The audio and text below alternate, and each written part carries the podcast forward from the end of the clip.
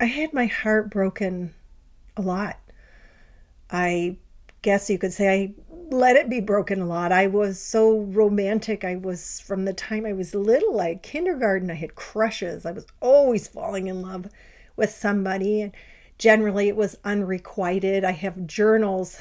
My children got into them a few years ago. We were literally on the floor laughing about how I would write about this one kid. I loved him. I loved him. I loved him every day. Will he ever love me? I think that might have been fifth or sixth grade. Well, when you're that kind of personality, you end up getting your heart crushed.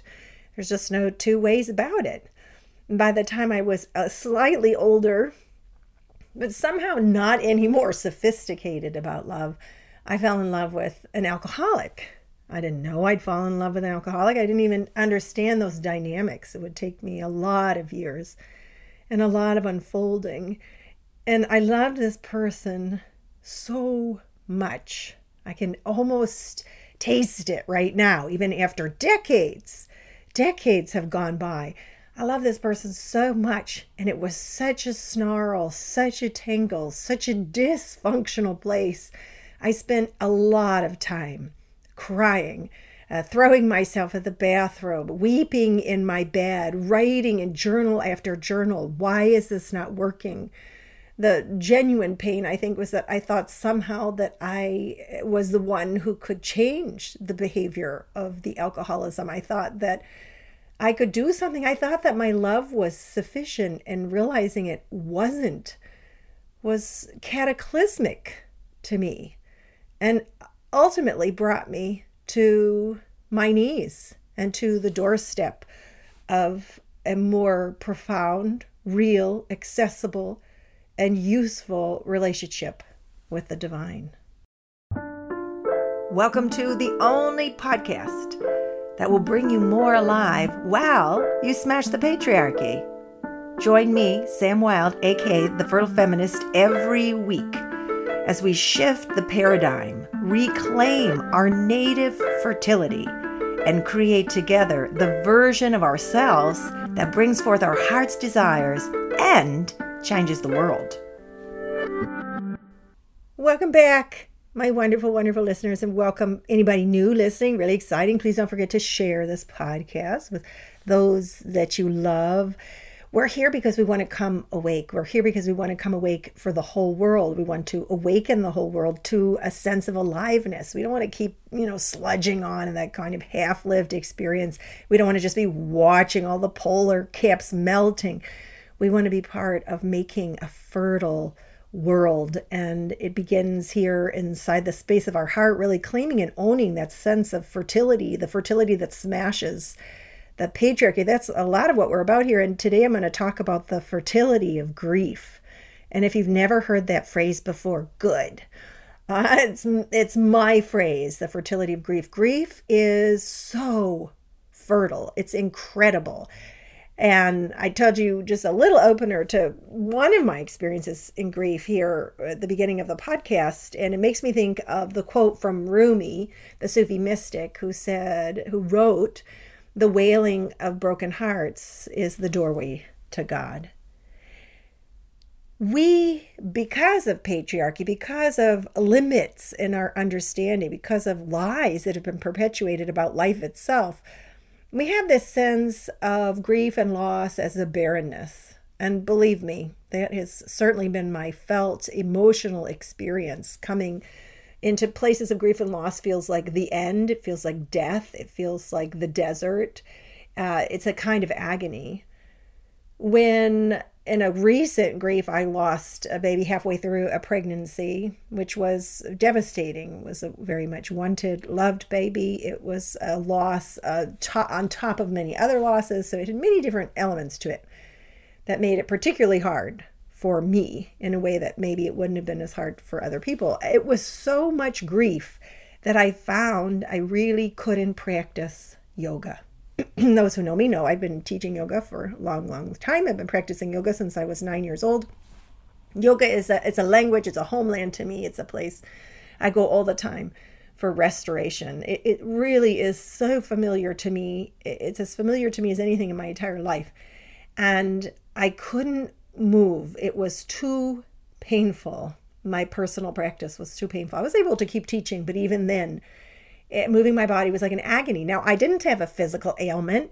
I didn't have any uh, physical diagnosable problems that were going on with my body. I wasn't bruised. I wasn't sick. I wasn't ill. And yet everything hurt to move. And that, that was the depth of that grief, that it was just everywhere. It was just everywhere inside of me. And, and you must be familiar with grief like that because all of us experience grief. Grief tells us that we're isolated. Grief tells us that we're alone. Grief tells us that there's some kind of hierarchy, right? When we're in grief, we are experiencing the worst of it. And um, in that way, it's a very patriarchal thought process that comes to us around grief. Uh, nobody can help me. This is the worst kind of thing. I'm suffering like nobody else can suffer. And it just brings us into a dark, dark dungeon of aloneness. And the answer to that is to experience the truth of it, fertility of grief. Uh, if you imagine the experience of a forest going through a forest fire, which is devastating, right? It, it, this is not a question of whether the things that happen to us are devastating um, that they don't bring us to despair, that they aren't awful, that we don't wish they wouldn't happen. That's not what I'm saying. You know, you have a forest fire, it's devastating, there's destruction. That's absolutely true. But we also know that from that fire, there's an amazing and unique kind of fertility in that forest because of the qualities of the burn that brings new life, new growth, and new species of life to growth inside of a forest. We are just the same. We are just the same. There's a richness inside of that grief and loss. There's a promise that is always fulfilled inside of it if we're willing to sit, listen, trust, be diligent in our seeking. It's important to me to apply the word fertility a lot to reclaim the word fertility, to bring it out of a sort of medical subsection that has only to do with our ovaries, and to really understand that it, it gives us a true perspective of life and life force. Grief feels like death, but it's actually part of our life, right? We're having our grief as part of life. We're still in the flow of life. And that quote by Rumi that it, that it's the doorway to God. Most of the people I know have come to their spiritual practice. They've come to their relationship with the divine through some uh, experience that's maybe harrowing, uh, maybe horrible, maybe just challenging. It varies. Sometimes deeply heartbreaking. Doesn't always happen. Plenty of people I know have gone through loss and and it's made them bitter and distant and cynical and there I have no judgment about that. But through that grief, we can find ourselves at the precipice of new understanding, new reality, dawning concepts of healing that move us into a new place, that move us into that new forest of growth if we lived in a culture that knew, understood, claimed, and spread the word that loss and grief are a place of fertility, what would be different? It, it wouldn't be that you would never have grief or loss or go through these hard times or have your heart broken. It would be a sense of, as I said before, that promise, a sense of what's on the other side of grief, a sense that inside of grief, there is something for us that's monumental. When I was young and had fallen in love with this wonderful alcoholic, the story I sort of told you in the beginning, it came to a point where it was really, really a bad situation. And it was a volatile relationship. In some ways, it was violent, it was unpredictable, it was scary. From day to day, it was uncertain what would happen. And because I wasn't truly educated about alcoholism or codependency or my role in it or any of those components, it was confounded, the agony, by confusion. And there was a lot of drive in me to understand. I was already somebody on a spiritual path. I was doing a lot of praying. Probably it was a lot of begging, definitely not the way that I pray now. And I got to that place, you know, really just lying on the floor and uh, nothing, empty, uh, dry, barren death. A sense that I couldn't go on, that I didn't understand what's happening, and it was it was hard for me at that point to imagine anything worse than feeling trapped inside of this love that was, of course, not love, as I know now. And there came a day where this person that I was in love with, who was no longer living with me, walked by me on the street in front of the house. It wasn't interacting with me at that point. It would like come and go. Sometimes we did, sometimes we didn't. It was like one of those hot and cold, on and off situations. And I had an experience that was so visceral. It was as if it was happening real time physically in my body, where this person walks by and I looked at them, and my heart uh, became a flashlight. It became no a floodlight, not a flashlight. I'm sorry. It became a floodlight. It was it was a giant glowing light, and it was directed in their direction, and it was pouring out this love. And I hadn't visualized that or prayed about that or asked for that to happen. But in the moment, that moment, I felt my love light and I understood two things very clearly. I understood that it wasn't mine, that light, and that I could direct it wherever I wanted. That if I turned to the right, it would shine to the left, right. And if I turned to the left, it would shine to the left. If I turned up, it would shine up. If I turned down, it would turn down. It was shining at this person because I was standing there, shining it in their direction. But I was in control of this love light.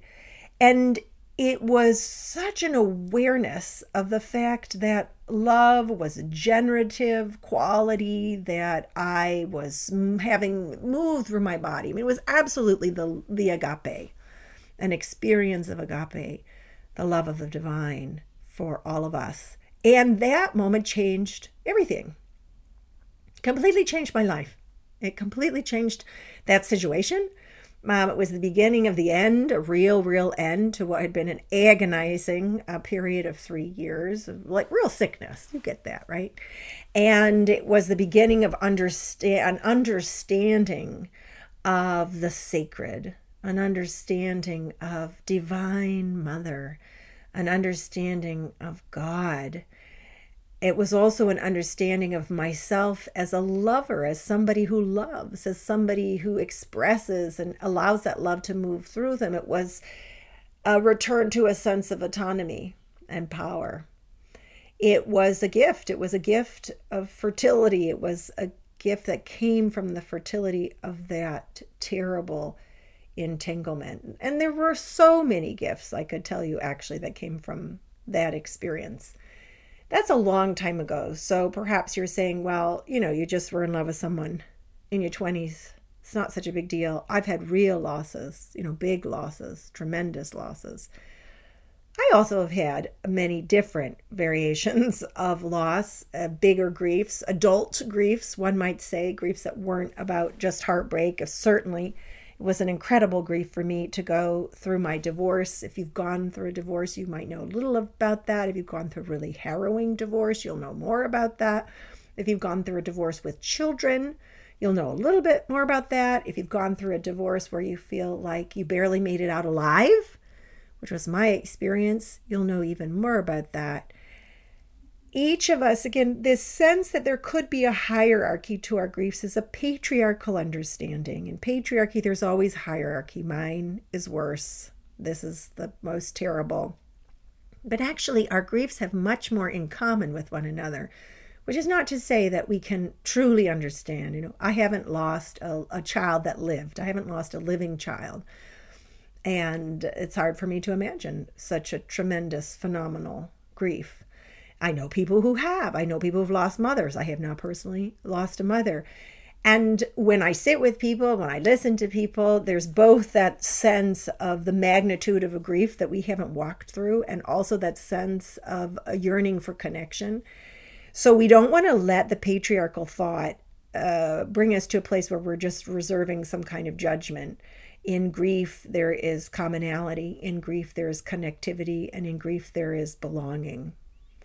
And in grief, there is fertility if you're going through any kind of experience of grief or loss, you could have a friendship that's been wounded. You could go through a divorce. You could be in an unrequited love situation. You could have lost your job. You can lost your identity. You could be experiencing the death of people very close to you that you love, or multiple deaths.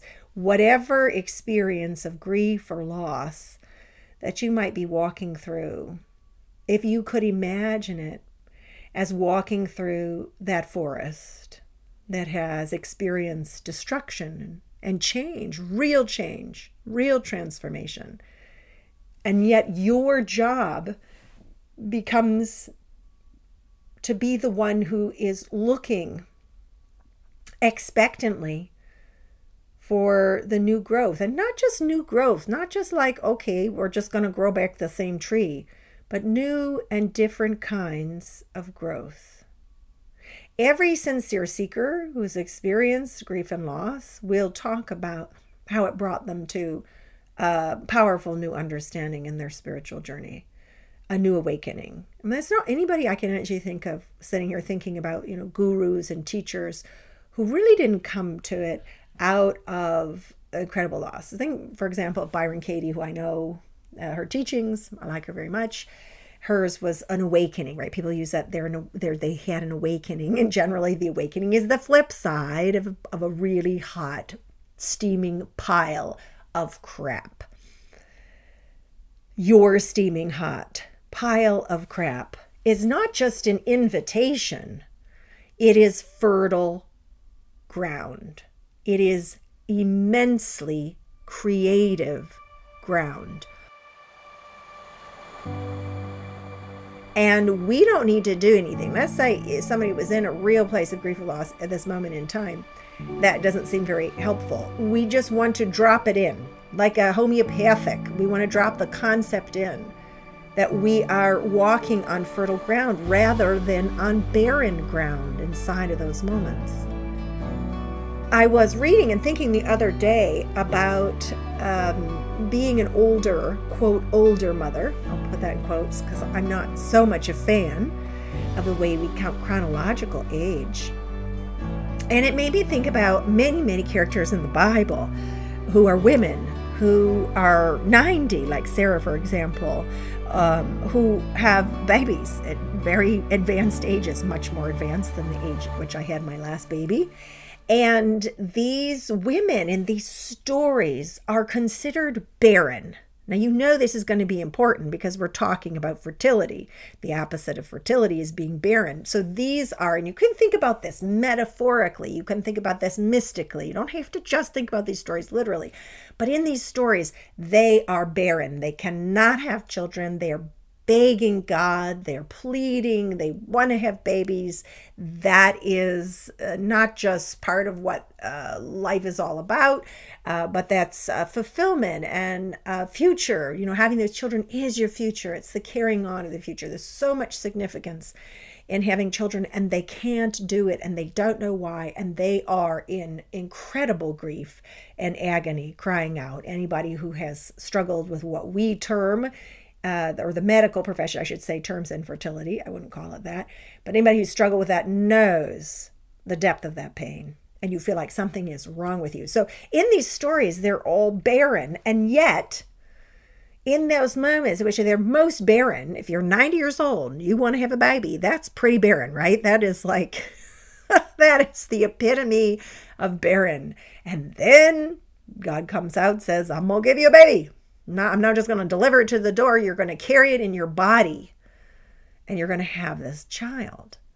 Well, what's that metaphor? What's the power and potency of that kind of image? I want you to think about a 90 year old woman who is pregnant I want you to think about that.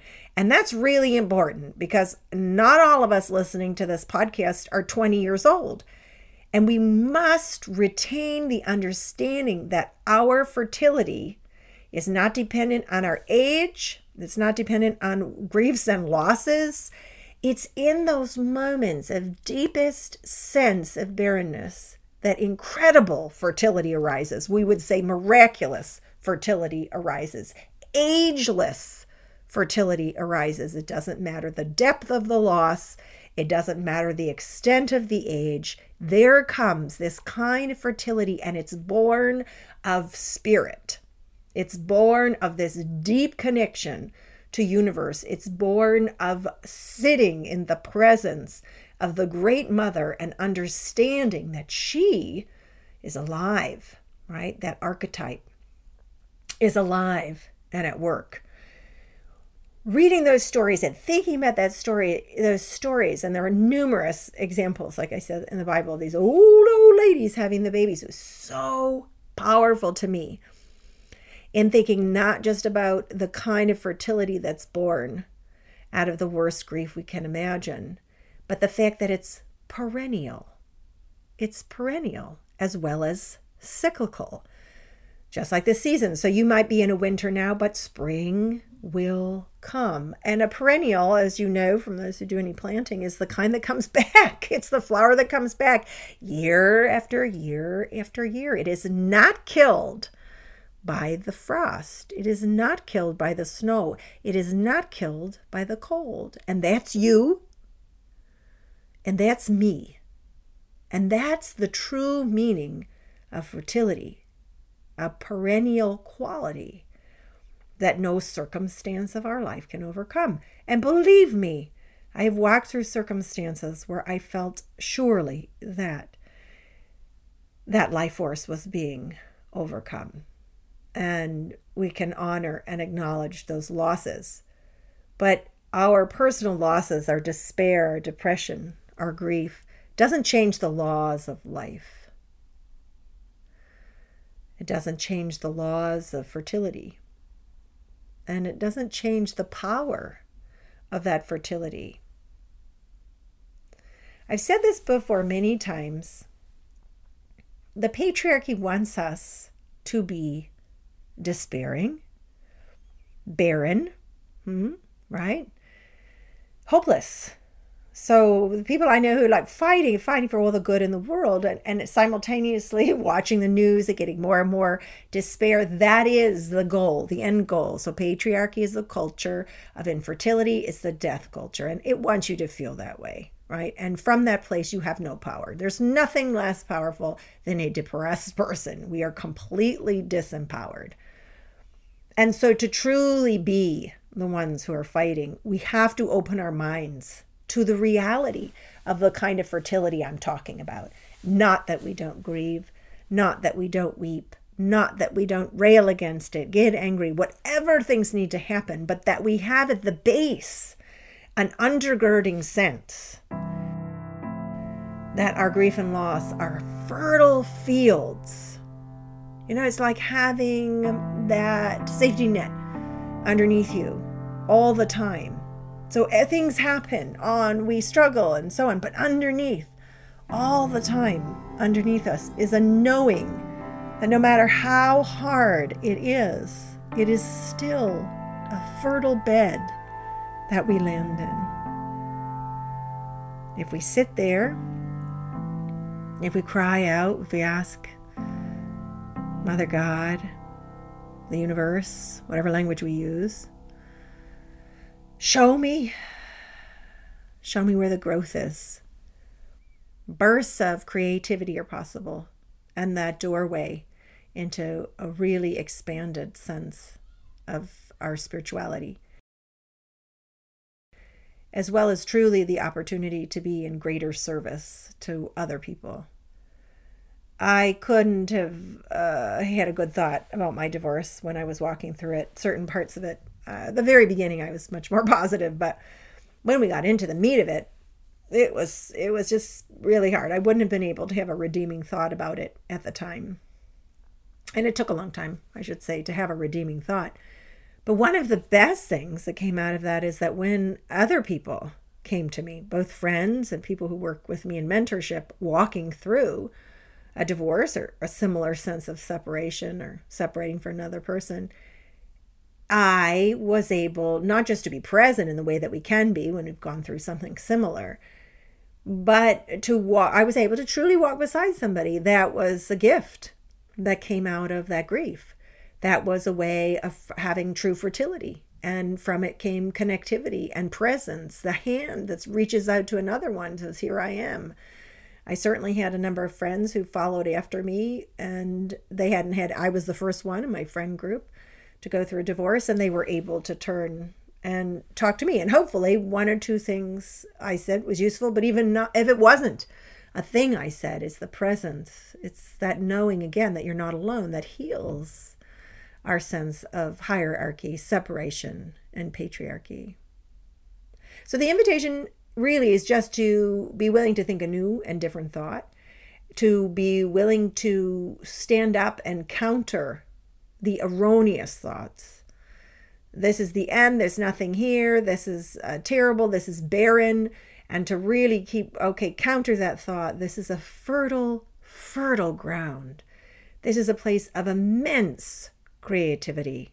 Growth is going to come from this, even though I can't see it or can't feel it or doesn't seem like it's going on. We trust it. You know, look, you're we're in winter. And we could sit around and cry about the fact that spring isn't ever going to come, but spring will come and it does come. Or think about the sun. Oh gosh, it's been so it's been gray here, gray, gray, gray, gray, gray, day after day after day. The sun's always there, of course, but we could sit, and we could cry. I want the sun. I need the sun. It's not coming back. I'm worried. It'll never come back. But of course, we know that the sun comes back because it never goes away, right? The sun is not rising and falling away. We are turning away from it. And so there's that turning that becomes our power, just like it did when I had that love light when I was about 20, I'm 21 years old, and I understood that that love light, that agape, that power was moving through me, not mine, but mine to direct. That's all. That's all for this week. And until next week, I hope you have really beautiful week, beautiful day. Thanks for tuning in. I look forward to hanging out with you next time. Thanks for listening in. This is me, Sam Wilde, aka The Fertile Feminist, and you've been listening to the Fertile Feminist podcast. Find me on YouTube at The Samantha Wilde, aka The Fertile Feminist, and hit the website, thesamanthawilde.com, for all kinds of resources, inspirations, and ideas. Also on Instagram at The Fertile Feminist. Until next week. May you tap into that native abundance, creativity, fruitfulness, and life force that's going to help us all bring about that more beautiful world that we know is possible.